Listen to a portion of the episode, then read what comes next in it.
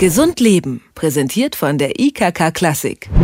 Der Tod eines geliebten Menschen, der Verlust von Job oder Partnerschaft, manche von uns reagieren nicht nur heftig auf einschneidende Erlebnisse, sondern auch langfristig. Etwa zwei bis drei Prozent der Deutschen sollen an der posttraumatischen Verbitterungsstörung, kurz P T E D, leiden. Woran es liegt, dass manche von uns bis zur Verbitterung traumatisiert werden, darüber sprechen wir mit dem Entdecker von P T E D, Psychiater und Psychologe Professor Michael Linden von der Berliner Charité. Schönen guten Tag, Herr Linden. Ja, schönen guten Tag. Was genau verstehen Sie denn unter Verbitterung? Ab wann macht die denn krank? Also Verbitterung ist eine Emotion, die jeder Mensch kennt. Jeder wird sich an Ereignisse erinnern, die ein Verbitterungsgefühl auslösen. Das ist ähnlich wie Angst. Jeder kennt Angst. Und analog zur Angst, so wie Angst auch dann pathologisch werden kann, wenn sie zu stark wird, kann auch Verbitterung pathologisch werden, wenn sie zu stark wird. Wenn man mit bestimmten Ereignissen nicht fertig wird, das klingt zunächst nach Depression. Wie unterscheidet sich denn die posttraumatische Verbitterungsstörung von anderen psychischen Erkrankungen, wie halt der Depression? Eine Depression ist eine Gemütserkrankung, die dadurch gekennzeichnet ist, dass man sich nicht mehr freuen kann, dass sozusagen die innere Lebendigkeit verloren gegangen ist. Verbitterung ist ein ganz anderer Affekt, eine ganz andere Emotion. Sie ist sehr kraftvoll, ist voller Aggressivität.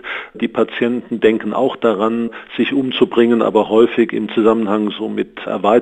Suiziden, also erst Rache üben und dann sich selbst mit dem, ich sage jetzt einmal, angenommenen Übeltäter äh, suizidieren, also erweiterte Suizide, ist eine ganz andere Emotion.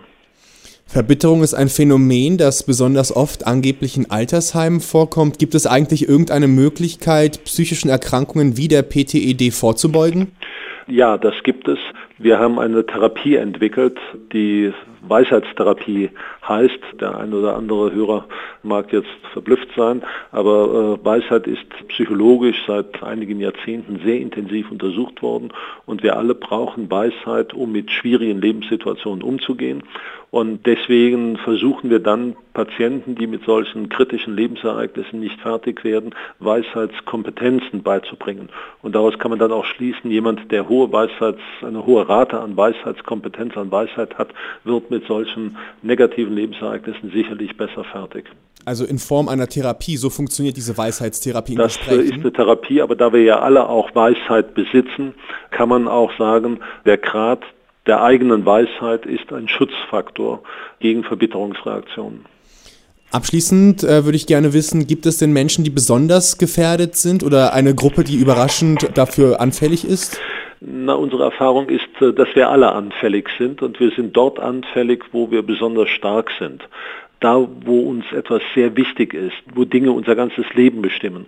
Und wenn wir da, ich sage mal, Ungerechtigkeit erfahren, gedemütigt werden, zu Vertrauensbrüchen kommt, dann kommt es zu solchen ganz schwerwiegenden emotionalen Reaktionen. Das sagt Professor Michael Linden von der Berliner Charité. Wir sprachen mit ihm über die posttraumatische Verbitterungsstörung und wie man mit den Betroffenen reden bzw. wie man ihnen helfen kann. Vielen Dank dafür, Herr Linden. Vielen Dank.